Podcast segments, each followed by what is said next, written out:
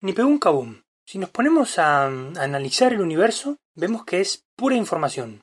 Datos de esto, de aquello y de lo que no alcanzarán a ver nunca ni tus hijos ni tus nietos.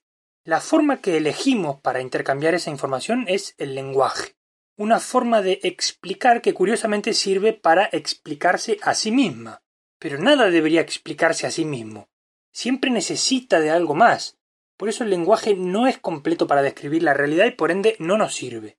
Procesamos los datos que analizan los sentidos y obtenemos un producto que se explica con palabras.